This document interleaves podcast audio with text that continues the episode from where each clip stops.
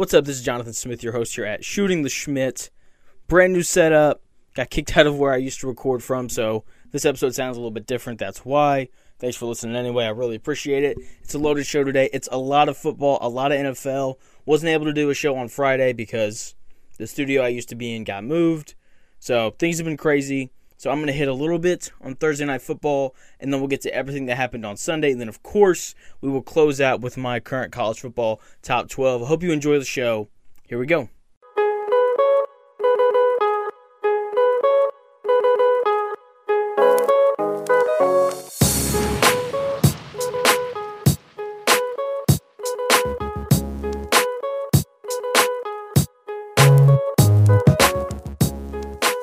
Let's start with Thursday night football.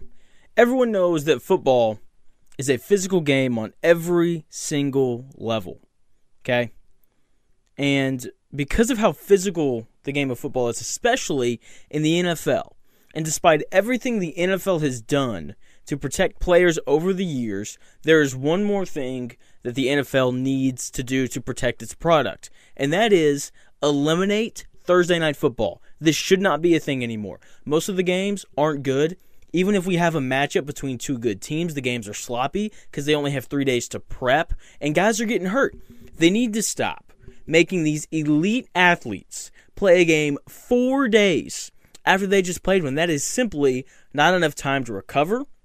And as I said just a few seconds ago, three days isn't enough time for these guys' bodies to recover. And it's not enough time for coaches to put together a proper game plan. It's a major, major issue. Like, let's look back at Thursday night.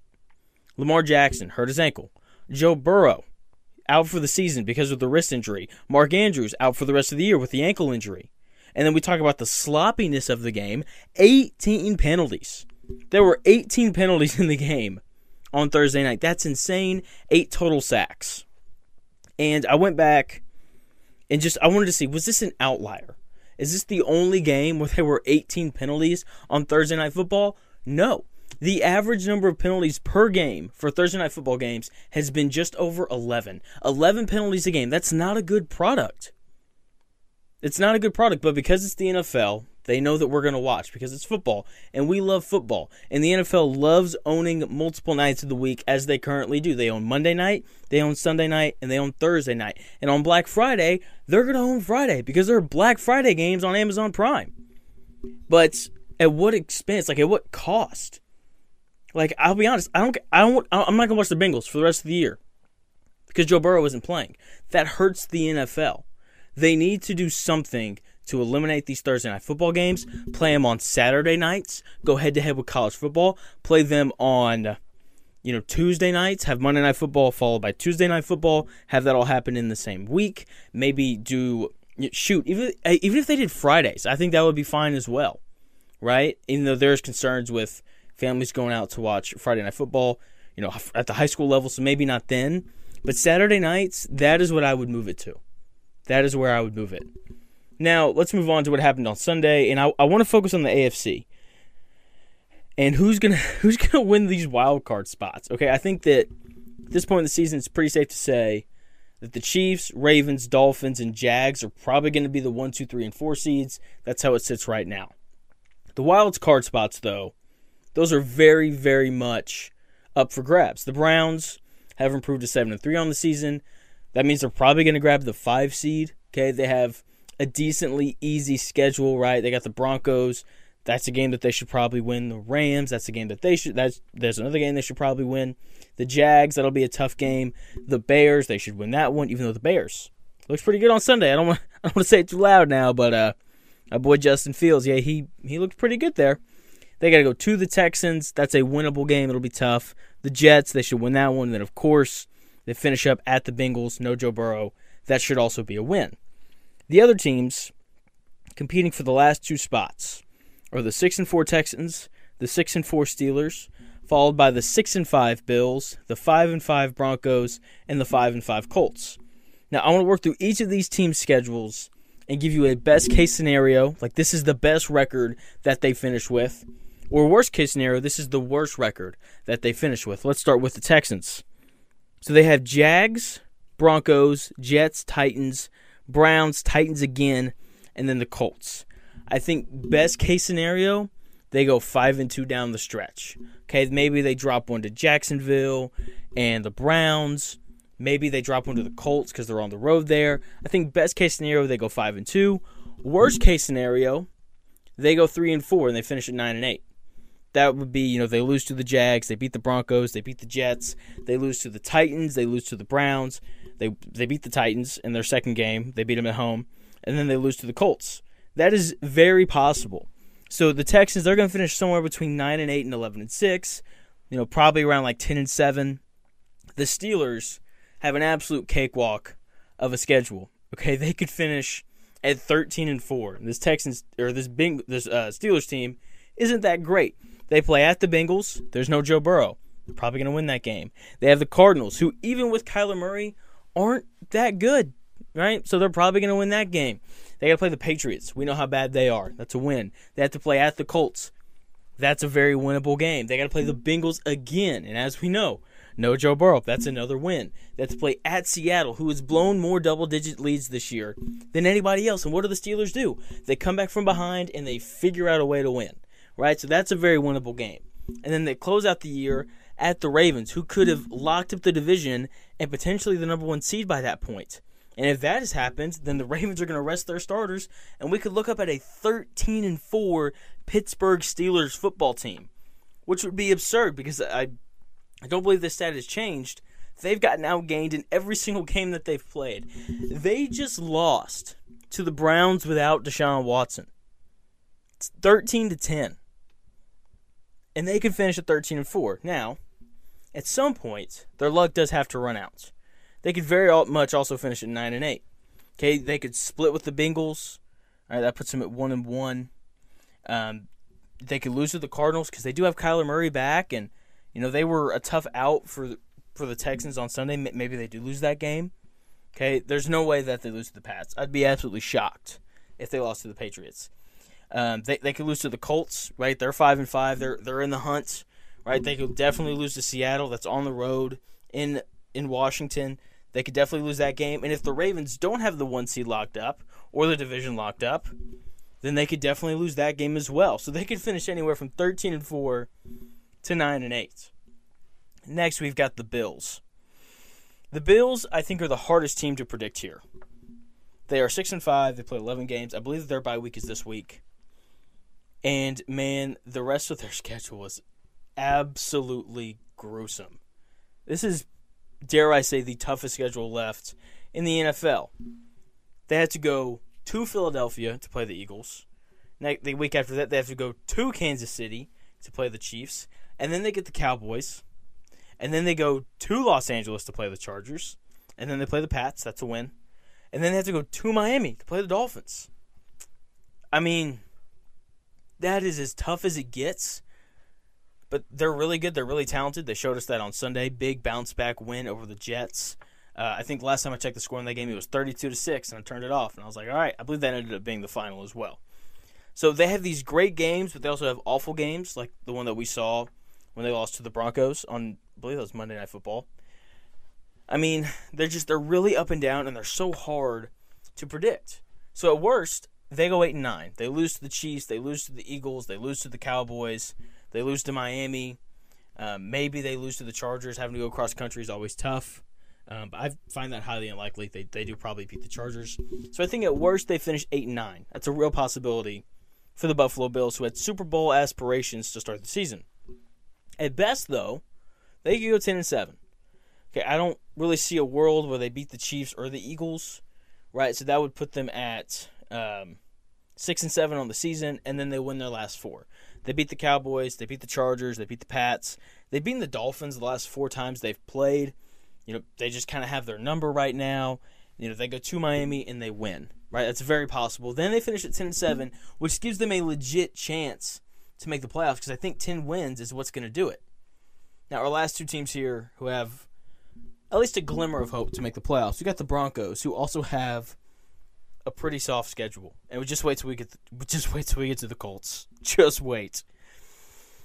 So the Broncos, they got to play the Browns, the Texans, the Chargers, the Lions, the Patriots, the Chargers, and the Raiders. Geez, the Patriots is on every single one of these teams' schedule. It's wild. So, look, let's be honest here. I think at best the Broncos finish at ten and seven, and at worst they finish at eight and nine, which is way better than what I think anybody thought they were going to finish at after that Miami Dolphins loss. So, the Browns probably not going to win that one. At the Texans, probably not going to win that one. At the Chargers, that is very winnable. At the Lions, probably not going to win that one. Then the Patriots, that should be a win. The Chargers at home, that's another very winnable game. And then at the Raiders, that is also a very winnable game. This Broncos team could sneak into the playoffs as the seven seed if they win the games that they're supposed to. If they can win a couple games that they aren't, then they should definitely be able to sneak in. Like if they can beat the Browns, who, as I said, don't have Deshaun Watson. So even though I think the Browns are going to win that game next week, if the Broncos won it, I wouldn't be surprised. It's at Mile High. It's tough. So the Broncos, they they have a, a decent chance, and then the Colts. Uh, their oh my gosh, their schedule. I just I oh wow, everybody wants this schedule. They get the Buccaneers. They go to Nashville to take on the Titans. They go to Cincinnati to take on the Joe Bur- Burrowless Bengals. They get the Steelers at home. They go to the Falcons. They get the Raiders at home, and then they close up the year with the Texans at home. They could go undefeated the rest of the way, and I wouldn't be surprised. Not in the slightest. Okay, the Buccaneers not very good. Okay, there's a little bit of glimmer of hope there for the Baker Mayfield led Tampa Bay Buccaneers. Hasn't really panned out. It looks like it's going to be the Saints or the Falcons to come out of that division. So the Colts could very most definitely beat the Buccaneers at home. The Titans look like they've given up on the year. The Bengals, as I've said multiple times now, no Joe Burrow. Colts can definitely win that game. They get the Steelers, who I don't know if you can just keep the Steelers from doing what the Steelers do, which I don't even know what they do. They can definitely win that game. At the Falcons, it's Desmond Ridder. Let's be honest here. Come on now. And then they get the Raiders, who are currently still playing Aidan O'Connell. Rookie quarterback didn't look great against Miami. They can win that game, and they already beat the Texans once this year. They could legitimately win out and go 12 and 5 and win that division. They go 7 and 0 down the stretch. Now, I don't think that's going to happen. I think you're asking a lot from a team that is lacking a little bit. Um, Gardner Minshew can be up and down. The defense doesn't have a ton of depth, especially on the back end. So if they did that, I would be shocked, as would the rest of the football world. At worst, this is a team that finishes at seven and ten. They only win two of their final seven, and those two games would be, you know, you know, the Titans and probably the Bengals, because they could lose to the Buccaneers, they could lose to the Falcons, they could lose to the Texans. The Raiders are playing pretty inspired football right now, so they could also finish at seven and ten. But either way, with that big gap, they could finish at 10 and 7. Like, is 10 wins going to be the line, or do you have to get to 11? Do you have to get to 11 to grab that 6 and 7 seed? Because as I've already said, I, I think the Browns at 7 and 3 are going to grab that 5 seed. But everyone else is fighting for it. I think it's going to be the Steelers who end up grabbing one of those last two seeds, them and the Texans. Um, Bill's schedule just simply way too difficult. I think for them to get to 10 wins. Um, the Steelers, absolute cakewalk. I'd be really surprised if they didn't get to 10 wins. They, they only got to win four more, right? So they got to beat the Bengals twice. That's two wins. The Cardinals and the Patriots. I mean, that's four wins right there. So I'd be really surprised if the Steelers did not make it. Uh, the Texans, as I've already said, like you know, the Broncos, that's a very winnable game. The Jets, that's a game that they should win. At the Titans, that's a game that they should win and then at home against the Titans. That's another game that they should win. Like that's four relatively easy wins, and if you lose one of those, they can definitely come up to Indy and grab a win. So I think it's going to be the Texans and the Steelers grabbing those last two spots, while the Broncos, Colts, and Bills are all just a tad bit below. Maybe they all finish at like nine and eight, somewhere around there. So we're going to take a short break. Before we do that, let me reiterate one more thing. So my official AFC playoff prediction Dolphins, Ravens, Chiefs, Jags, Browns, Steelers, and Texans. Those are the seven teams from the AFC. Probably going to do something similar on Wednesday. We'll see uh, if, if I do the NFC or not. I may wait till next week because Wednesday's pod is going to be a little weird. We'll get into that at the end. We're going to take a short break and we come back. I'm going to give you my college football top 12 teams after week 10 week 11, week 12, whatever week it was. It's, it's that point in the season where I don't, I don't know what week it is anymore.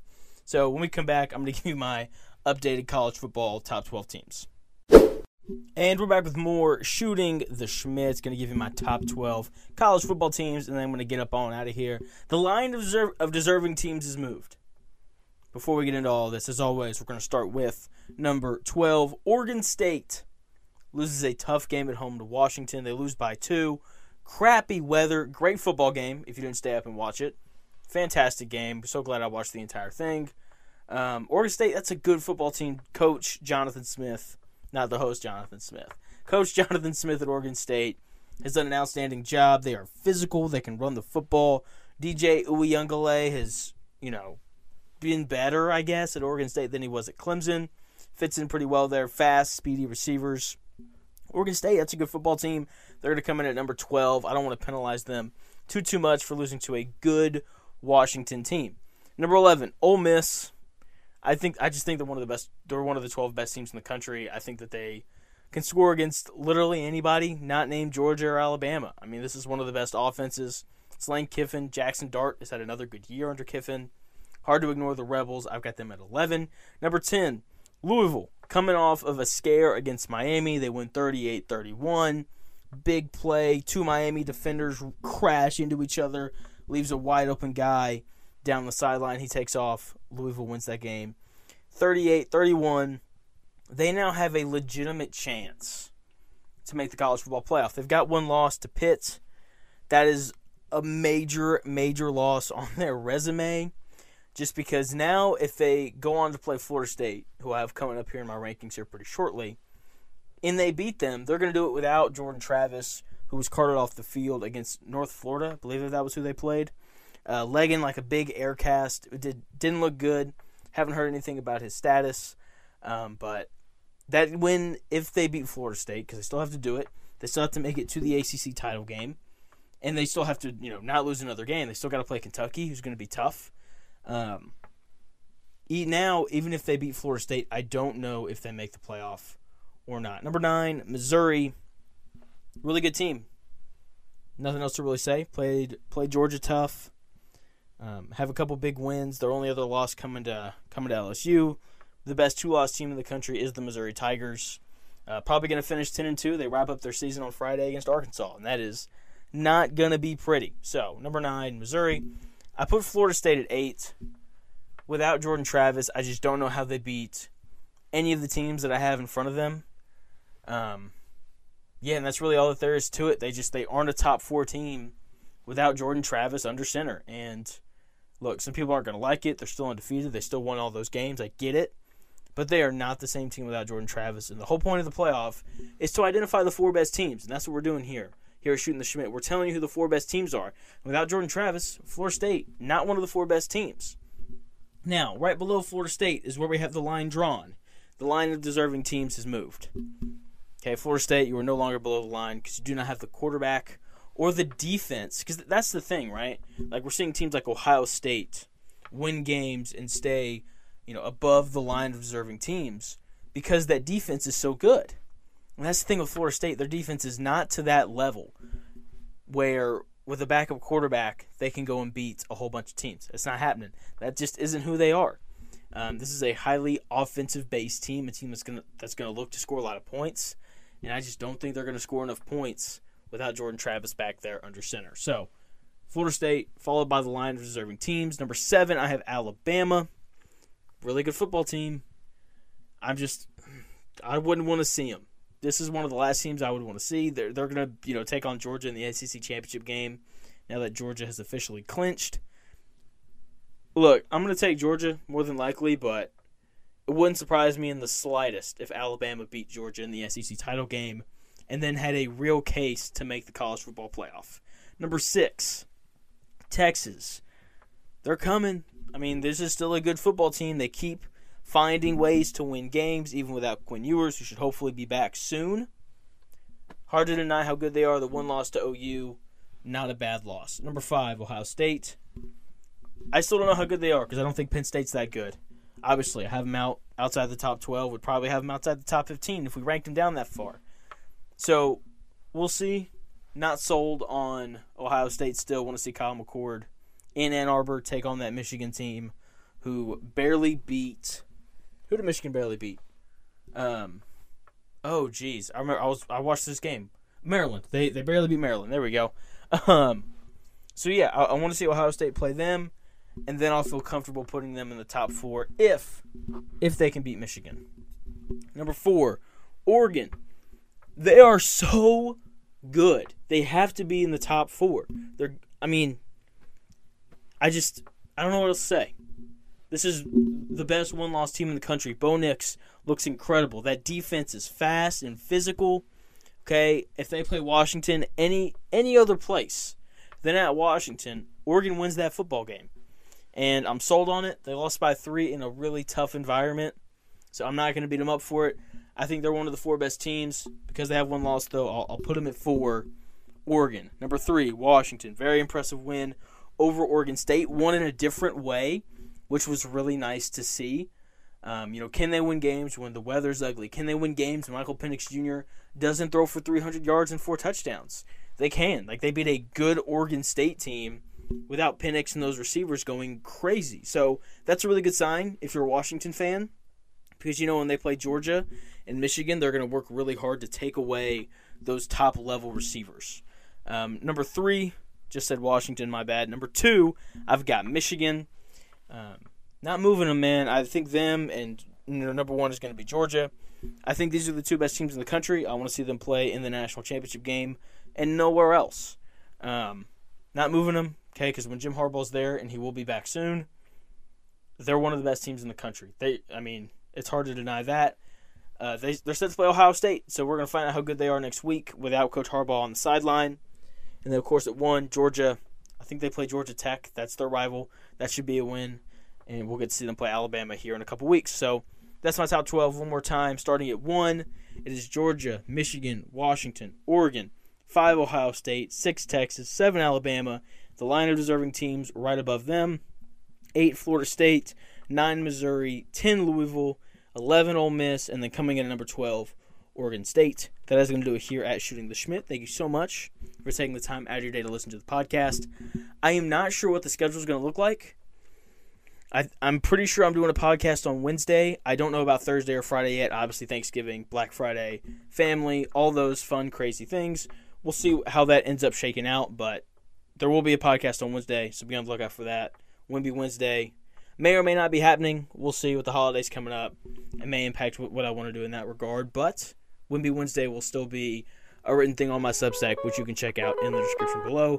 Once again, thank you for listening, and I'll talk to you again on Wednesday.